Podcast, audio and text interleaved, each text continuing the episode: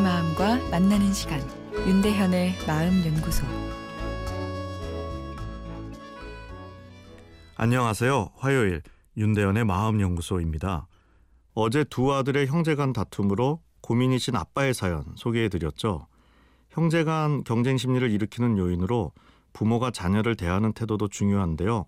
부모들 모두가 자녀들을 편애하지 말고 공평하게 사랑해 주어야 한다는 걸 알고 있지만 아 실제로 그렇게 행동하기는 매우 어렵죠. 아 그래서 양적인 공평 전략보단 질을 중심으로 하는 맞춤형 공평 전략이 효과적입니다. 아, 예를 들어 아이 세명 있는데 그중 안고 싶은 마음이 드는 것은 막내였지만 형제 간 경쟁이 신경 쓰여 모두를 안아주는 것이 양적인 공평 전략이죠. 포옹은 자연스러운 감정이 행동으로 나오는 반응이어야 하는데 규칙처럼 모두에게 적용하다 보면 가족 내에서 포옹의 이 정서적 가치도 떨어지게 됩니다. 이 누구에게나 해주는 거니까요.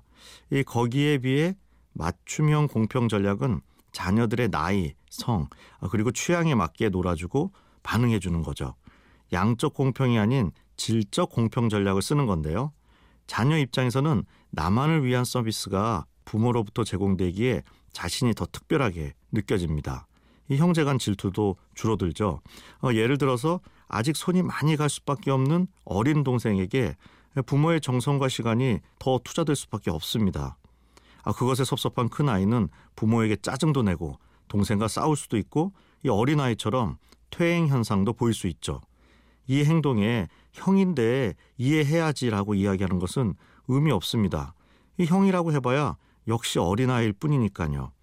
아이가 감당하지도 못할 역할을 주고 이해를 강요하는 것보다는 큰 아이에게 둘째만큼 시간을 충분히 줄 수는 없더라도 동생이 잠든 사이 큰 아이와만 할 수 있는 놀이를 개발하여 함께하는 것이 효과적인 거죠. 부모가 동생과는 하지 않는 나와만 하는 놀이가 있다는 메시지를 형에게 주는 것이 형제 간 경쟁 심리를 줄이는데 큰 도움이 됩니다. 부모 사랑을 되찾기 위해 동생 나이처럼 행동하는 퇴행 현상도 막을 수 있죠. 아, 그리고 말로 비교를 하지 말아야 합니다. 네 형은 너 나이 때 혼자 세수했어 같은 말을 하기 쉬운데 좋지 않죠. 자신이 누군가와 비교되어 평가절하될 때 이 분노도 생기고 형제 간 경쟁도 더 심해질 수 있습니다.